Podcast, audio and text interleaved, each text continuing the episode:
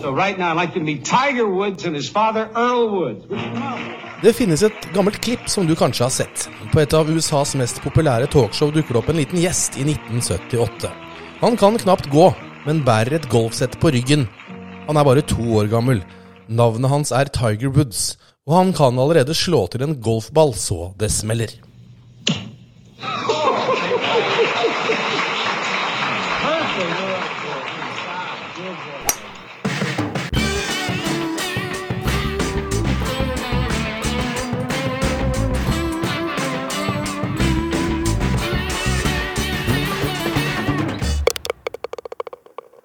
Da Tiger Woods gjorde comeback eh, for eh, foreløpig siste gang, så fikk vi samtidig det første signalet på at eh, det virkelig nærmer seg slutten. For selv om han sa han skulle spille igjen, så gjorde han det veldig tydelig at han, hans tid som turspiller på heltid, den er over. Og da tenkte vi at ja, når tidenes kanskje største idrettsutøver, som jeg har gått ut uh, Litt for å provosere, for jeg visste det blir diskusjon, men jeg mener det litt. Um, skal legge opp, så passer det å lage, en, lage historien om Tiger Woods, tenkte vi, Christian. Ja, det er jo passende òg, han har vært et ikon. Ikke bare siden han kom på pigaturen, men nesten så lenge han har levd. Uh, og det er jo litt vemodig å se at nå begynner å, det begynner å nærme seg solnedgangen. Eh, men det gjør også at vi setter desto mer pris på da, det, vi, det lille vi har igjen. Det er noe som eh, Når man sitter og ser folk som man har sett hele livet, begynner å bli gamle, så skjønner man at man begynner å bli gammel selv. Det er det som, Nå er ikke du like gammel som meg, men det er nesten like trist. Det er, nesten, det er vanskelig for mange av de som hører på nå, å, å tenke seg en, en uh, verden uten Tiger Woods. Altså en golfverden uten Tiger Woods. Uh, fordi den er så annerledes enn det den uh, nå enn det den var, på grunn av han, da. Mm. Og du, Christian, du ble jo faktisk fan av Tiger før du ble fan av golf. Ja, det stemmer. Du kan ikke huske at ikke du, du kan vel sannsynligvis ikke huske at Tiger Woods ikke var der, eller? Nei, ikke i det hele tatt. Uh, det begynte jo i jeg tror det var 1998. Pappa kom hjem med familiens første datamaskin. Um, og av en eller annen merkelig grunn, så med på kjøpet der, fra Dataservice i Sandefjord, så hadde de slengt med Tiger Woods PGA Tour Golf til EA Sports.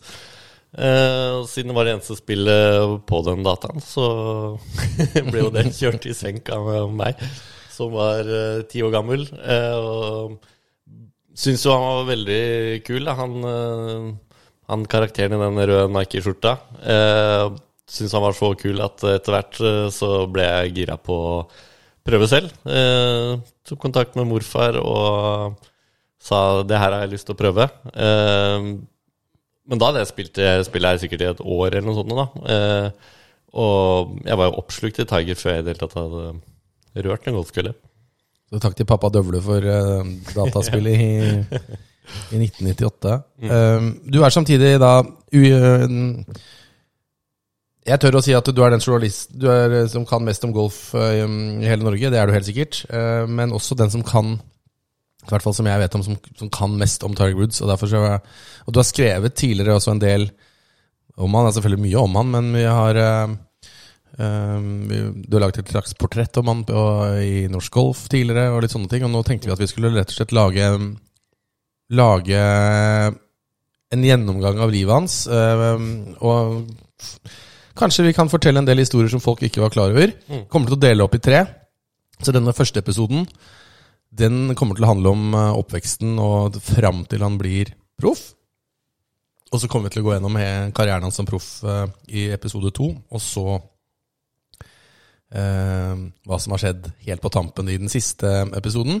Mm. Vi kommer også til å ha med oss en del gjester underveis, som vi har snakket med. Ganske kule gjester òg. Fanny Sunesson, gamle caddien til Nick Faldo bl.a., hun er med. Susann Pettersen uh, skal være med, og Henrik Bjørnstad har fortalt om da han spilte med Tiger Woods på europaturen. Uh, up close and personal. De to gikk en runde sammen. En runde, en runde han aldri har glemt. Den skal dere også få høre om, men det blir først i, fra episode to og. Første episoden som vi er, vi er, i gang med nå, den handler om, om hvordan det hele starta, og hvordan var det det Altså, hvordan, hvordan ble Tiger Woods til? Og da mener jeg ikke akkurat hvordan han havnet i, i mors mage, men, mm. men um, fenomenet og den vi kjenner i dag, da. Ja, for å prate om hvordan Tiger ble til Tiger, så må man jo starte med pappaen hans, da, Earl. Eh, Earl hadde en veldig streng eh, oppvekst, eh, og pappaen hans hadde jo et brennende ønske om at Earl skulle bli profesjonell baseballspiller. Eh, faren hans, hadde jo, altså Tigers bestefar, hadde jo selv drømt om å bli det en gang, eh, så han levde jo ut litt sine tapte drømmer da, gjennom sønnen sin. Eh, og da Earl fikk Tiger, så var det jo litt av egentlig den samme mentaliteten da, som ble viderebrakt, bare til golf.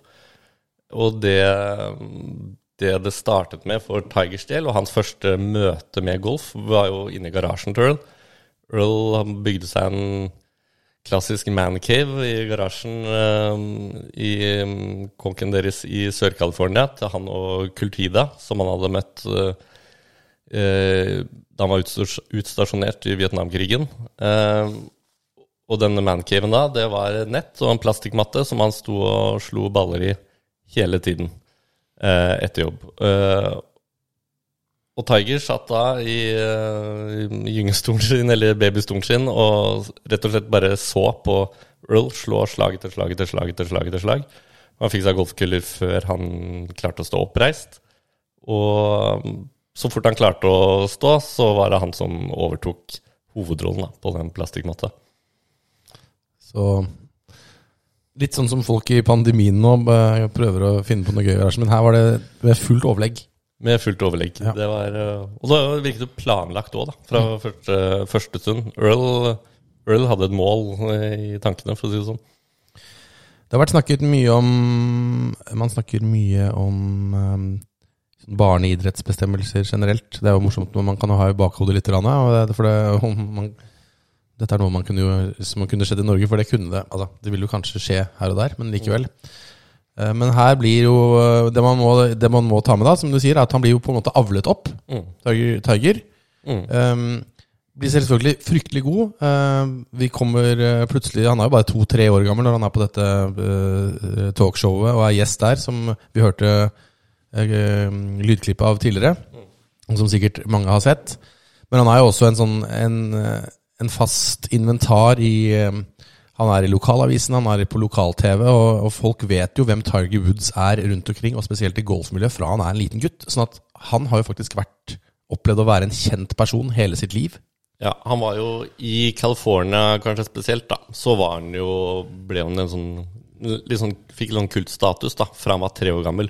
Og foranledningen til det klippet vi hørte innledningsvis, hvor han var gjest på Mike Douglas Show, så var han jo først med i um, lokal-TV, eh, en sportssending i LA. Uh, eh, og da hadde faren Earl da, han visste jo også hvordan han skulle selge inn en historie. Uh, så han ringte inn til um, lokalt sportsanker, uh, og det, han sa, det var han kommer til å revolusjonere alt i golf, inkludert forholdet mellom rasene. det, ja. Ydmykt. Veldig ydmykt. Og um, jeg kan anbefale alle um, som hører på denne, om dere ikke har sett uh, den dokumentaren som ligger på HBO, er det vel?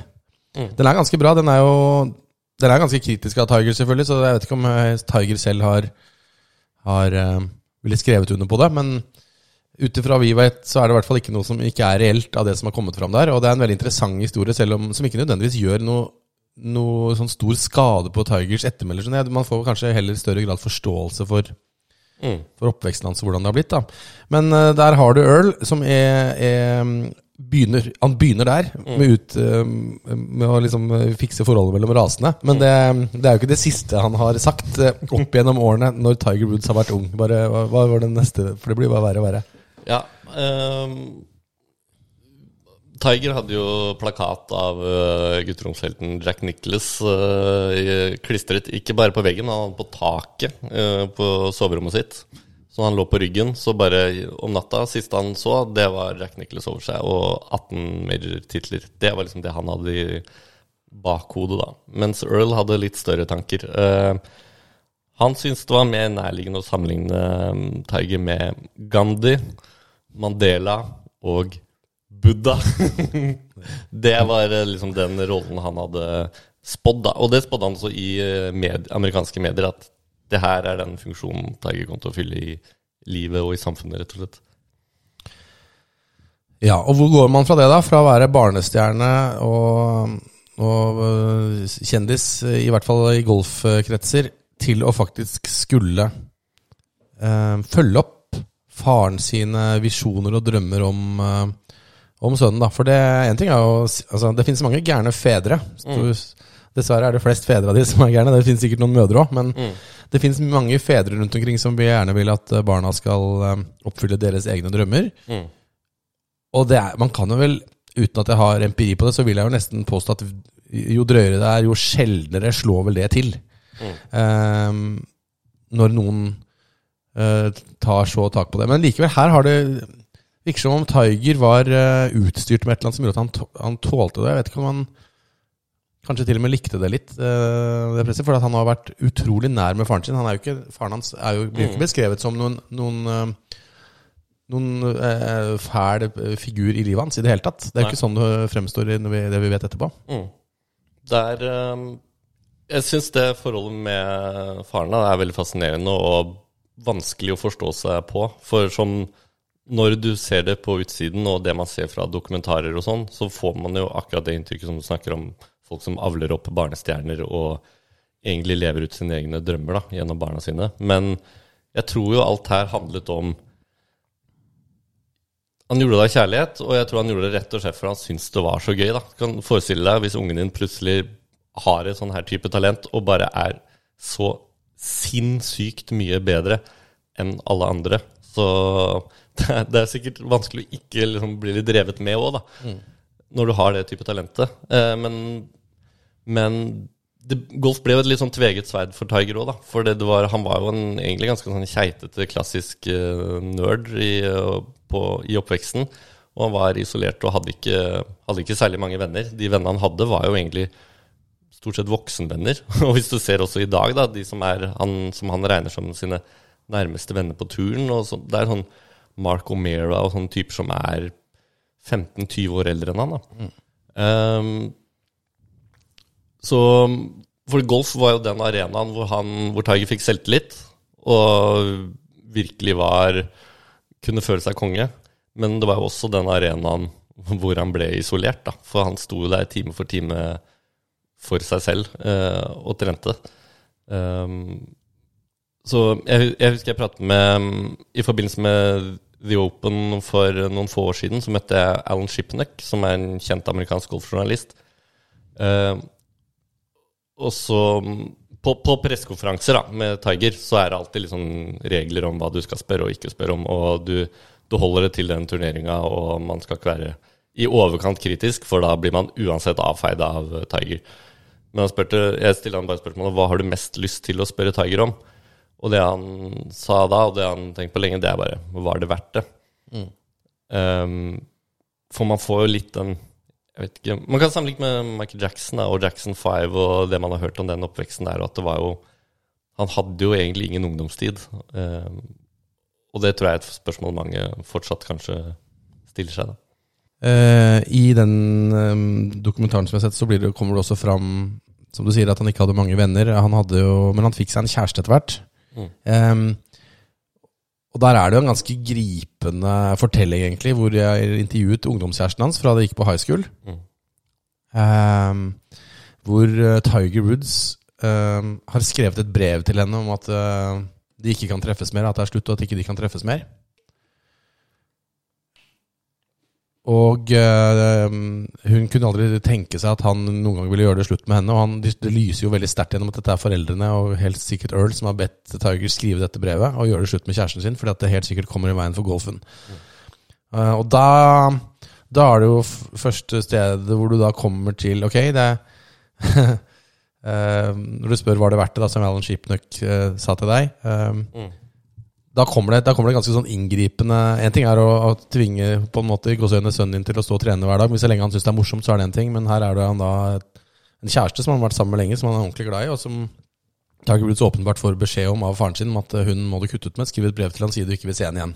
Dette er jo et opprivende øyeblikk, Ja. som hun også snakker om, og det sier jo også litt, da. Mm.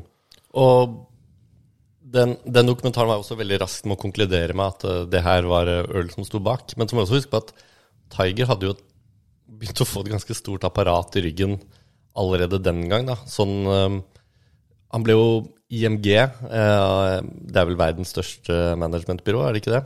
De tok jo kontakt med Tiger for første gang da Tiger var tre år gammel. Og han fikk vel sin første sånn offisielle henvendelse da han var 13 sammen med amerikanske universiteter. De begynte å ta kontakt med han da han var 12, og, var, og han begynte å få et stort støtteapparat. Så det var jo det var mange som hadde aksjer, da, for å si det sånn, i, eh, i Tiger Woods. Så det var, det, var, det var ikke bare Det var mange som var interessert i at han skulle bli så god som mulig, da, for å si det sånn. Eh, og det med damer var jo også noe han hadde blitt advart mot eh, tidligere òg. Da mm, den første klubben han var medlem i i California, så var det han som var assisterende headpro der. Eh, som også Tiger ble god venn med. 24-åring, 24-åring som var da ja, 15 år eldre enn det Tiger var på det tidspunktet. Og han advarte da Tiger før, uh, før han kom i puberteten, da, hvor han sa skogen er full av menn som er fenomenale, helt til de møter en jente. Hold deg unna damer, det er bare en distraksjon. Så det her er jo noe han har hørt egentlig Ja. hele livet òg, da. Det er kanskje ikke så rart at det går troll i ord eh, etter hvert òg, da. Nei. Han, øh, han har alle disse tingene rundt seg, og som du sa, han, han, folk, han er jo Alle er oppmerksom på han. Han er på radaren til alle alle store brands overalt. Han, øh, han øh, skal på college, som jo er en selvfølge når man øh, er i USA, og veien dit er jo også han er en ettertraktet fyr å få inn på college, for å si det sånn. fordi at allerede som da juniorspiller, og da er han ikke bare som amatør, som, som vi mener, men som juniorspiller så begynner han altså å, å slå alle rekorder. Mm. du har eh, US Amateur, som vi nordmenn kjenner godt til, fordi Viktor Hovland vant det. Mm. Eh, men man har også det som heter US Junior Amateur, som er den turneringen som går før det. Og hvis man leser historien, så ser man at Tiger Woods først vant US Junior Amateur tre ganger på rad. Når han ble da gammel nok til å gå videre og spille US Amateur, så vinner han også US Amateur tre ganger på rad. Den som Victor Haaland vant én gang. Mm. Han, vant sek, han, vant, han vant amatørmesterskapet i USA i seks år på rad. Det er helt ufattelig. Det er altså helt utrolig. Altså det, det, det, det, ville aldri skje igjen. Og det, er jo, det skal også sies at det er jo fortsatt noen eh, purister som ser på US Amateur som major-titler, bare for å si hva slags standing denne turneringen har i USA. da. Ja. Den har en virkelig stor standing, og det er også en Gå tilbake på å se på de tidligere mesterne og hvor mye de gjør ut av det. Når, uansett, når noen vinner, så går det inn i rekkene til Nicholas, til Bobby Jones, til ja, you name it. Altså, det er, eh, og Tiger Woods, da, som vi har snakket om. Så den, den regnes av mange som en, en eh, major-turnering. Mm. Uh, Og det var også de turneringene hvor han begynte å bygge opp litt, litt den der myten og personen Tiger Woods som vi har De turneringene, det vi så i de, spesielt de tre US Amateur-turneringene, de oppsummerer jo på mange måter det vi kjenner fra Tiger. da. Det er liksom total rå, uhemmet kraft. Det var den derre røde skjorta på siste runden, det var fistbumps, det var spektakulære comeback. For det var jo ikke bare Han vant jo på helt sinnssyke måter òg. Det var det å senke 15-metersputter på siste hull for å utligne matcher, og så ta det på siste hull. Han gjorde det på den måten hele tiden, da. Uh, og han var jo Det var jo noe golfverden aldri hadde sett før. Og det var jo ikke rart at uh, det var jo noen spillere som følte seg litt truet òg, da, da han kom ut på PGA-turen. Du, du så spillerne var litt sånn forsiktige med å si ja, han, han skal passe seg, og det er et helt annet game her ute og sånn, og det det var noen som sa det. Noen som prøvde. ja, Curtis Strange prøvde jo Han intervjuet jo Tiger i forbindelse med debuten hans i proffdebuten i Milwaukee Open i 96. Eh, og Tiger snakket om at eh, han bare var der for å vinne. Og da var det før hans første turnering. Altså, han var der bare for å vinne. Eh, og Curtis Strange egentlig hånler litt, da. Det er jo blitt eh, en klikkvinner i ettertid, det klippet her, hvor han bare sier I guess you learn, sier han om Tiger, da. Hvor han bare sier at det er et helt annet game. Fordi Jack Nicholas har jo også tidligere sagt at golf er den eneste sporten i verden hvor du er verdens beste hvis du vinner sånn hver femte, hver femte turnering du stiller opp i, da. Men den innstillingen hadde ikke Tiger. Det vi, kan, det vi kan bite i seg. Men da begynner vi å nærme oss Da begynner vi å nærme oss uh, punktet hvor uh, denne lovende egentlig, men uansett helt, det helt unike talentet som alle har sett skal inn på, um, i proffenes verden. Um, og, så, og, da kommer vi til, et, til en viktig person uh, som skal ta han videre inn, og det er Butch Harmon.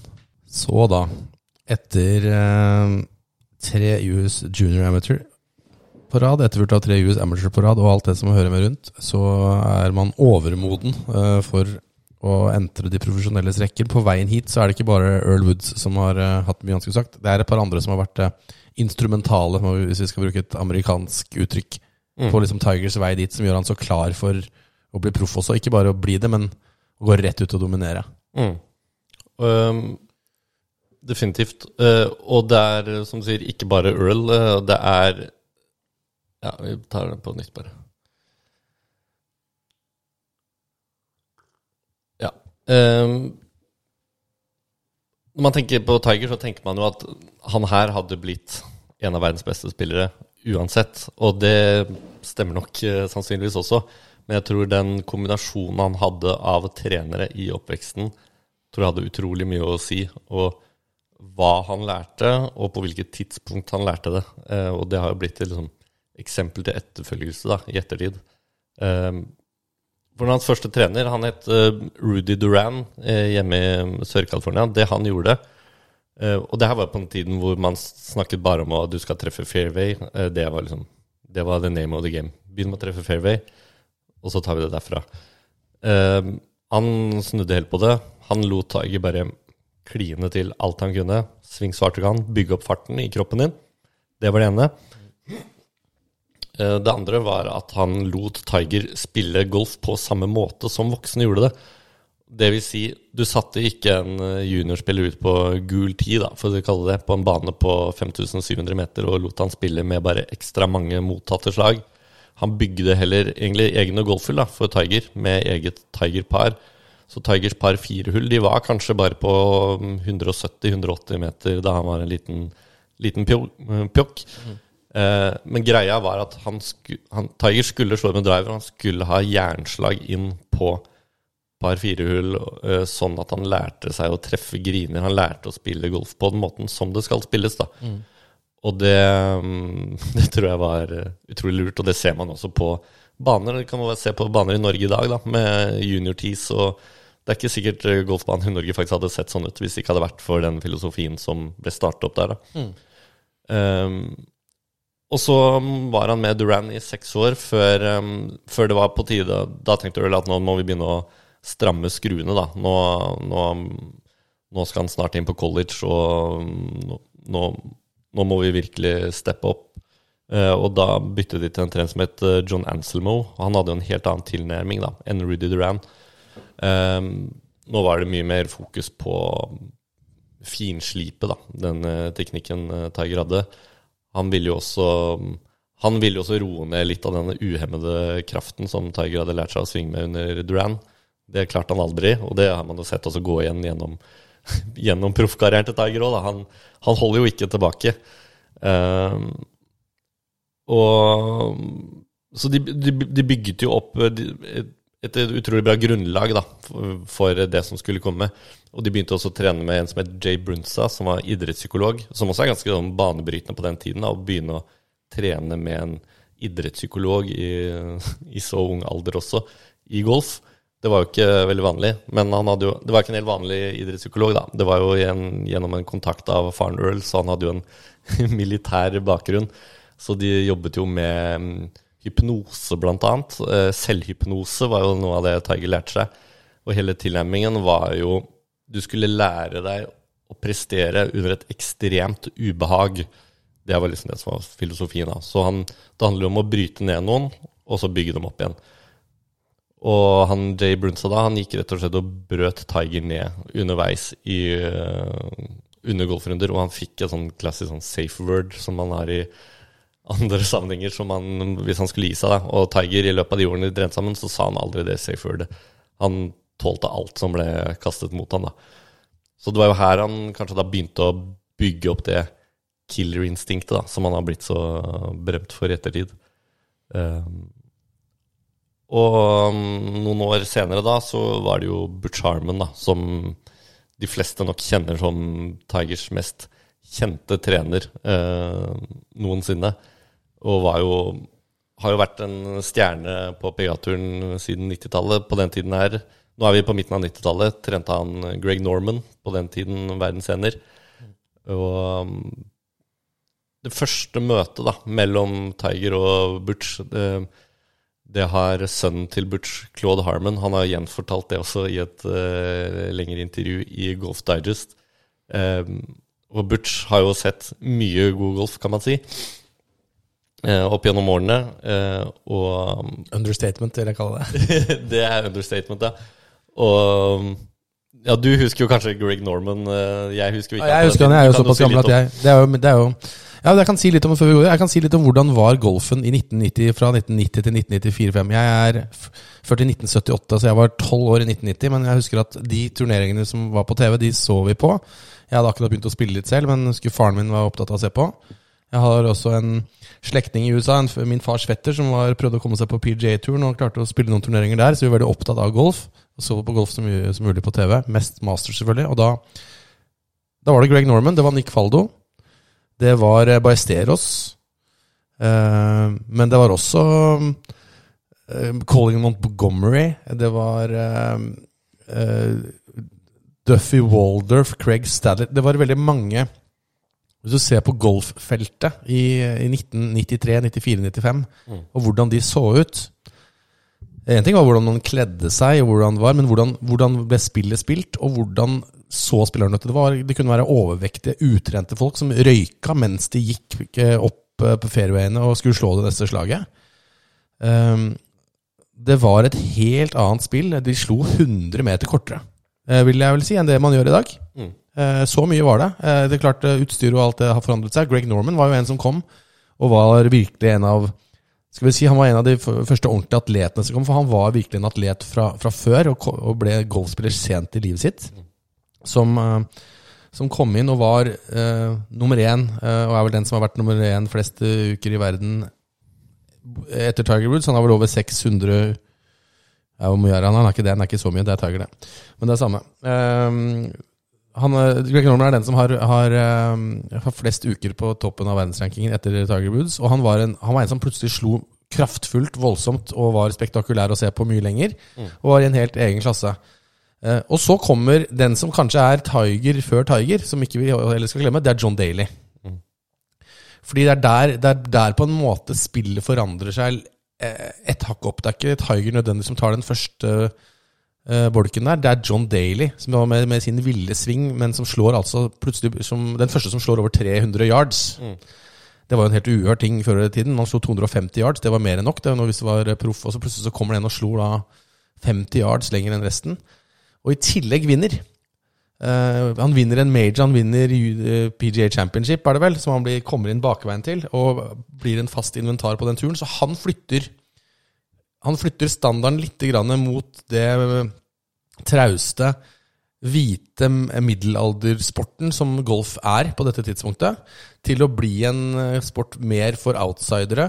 For eh, ja, skal vi si det man kaller det, det man i USA kalte rednecks. John Daly har kalt seg selv for det. Folk som uh, kunne styrte en øl på tien, hadde hockeysveis og, og banna og, og brøt litt regler. Så John Daly var den første som klarte å få inn enda litt flere folk som ikke nødvendigvis var i den der faste, eh, faste målgruppen til golf, da, hvis jeg skulle kunne si det. Og så rett etter han Altså, det er ikke så lenge John Daly har fått lov til å være rockestjernen, før da um, Tiger Woods kommer og forandrer det hele noe så voldsomt en gang til. Mm. Og det, det, det sier jo Og første møte med, mellom Butch og Tiger Butch sier jo fortsatt i dag at det er det mest uh, minneverdige han har opplevd i hele sin trenerkarriere. Første gang han så Tiger Woods slå golfball på rangen hjemme i California i 1993. Um, ehm, og da Claude Harmon um, skulle, skulle, gjenfortelle det, dette da, det, i Golf Digest, så sa han at det her er første gang jeg har sett Butch målløs. Og for han er en brautende amerikaner som er kjent for å ikke være det, for å si det sånn. Uh, og han, uh, Tiger var jo bare en syltynn uh, guttunge på den tida. Han hadde hull i hanskene. Og for å illustrere da, litt den farta han hadde i kroppen og i svingen Han hadde træler på innsiden av underarmene når han på grunn av rett og slett hvor raskt høyrearmen da roterte over venstrearmen, og hvor mye han trente. Så han hadde hard hud på, på innsiden der. Uh, og det Harman har eh, beskrevet det første møtet som, er rett og slett bare historisk. Han sa han hadde aldri sett en kombinasjon av kontroll og køllehodehastighet. Um, og han, han, kunne ikke tro, da han så Tiger stå og slå åttejernet, hvordan det gikk an å slå et åttejern så langt, så høyt, og med så ulike um, kontrollerte ballbaner. Han hadde jo den eh, berømte nine shot routine, han, hvor han sto og trente på ni ulike ballbaner. Lav fade, høy fade, mellomhøyd fade, du skjønner. Um, og Butch var jo stille i lang tid etter at Tiger hadde slått. Og da han gikk over til å svinge driveren, så holdt han jo på nesten å besvime. Um, det, var noe, det var jo noe han ikke hadde sett før, da. Mm. Og han trente verdenseneren på denne tiden her. Uh, og da, da, da de takket for seg, da, så avtalte de at skulle, de skulle fortsette å holde kontakten, og eh, ble vel enige om å inngå et samarbeid. Um, og i bilen på veien hjem så, så hadde Butch da sagt til sønnen sin Claude at uh, dette skal ikke jeg bare gjøre til verdens beste golfspiller, han skal gjøre til tidenes beste golfspiller. Sånn. Det var konklusjonen etter å ha sett det møtet her. Og mer om det i um, neste episode av historien om Tiger Woods. 18 år etter at han var på TV for første gang, entrer Tiger Woods en pressekonferanse for å fortelle det en hel golfverden har ventet på at han skal bli proff. Huh? well, thank you for um, being here today. Um, yesterday, I confirmed that I had decided to become a professional golfer. I did this because I wanted my final round as an amateur to be in the U.S. Amateur Championship, which was a day that I will always remember and, and also treasure for the rest of my life. Året etter vinner han Masters med tolv slag, den største seiersmarginen på Augusta noensinne. Mer om det i neste episode.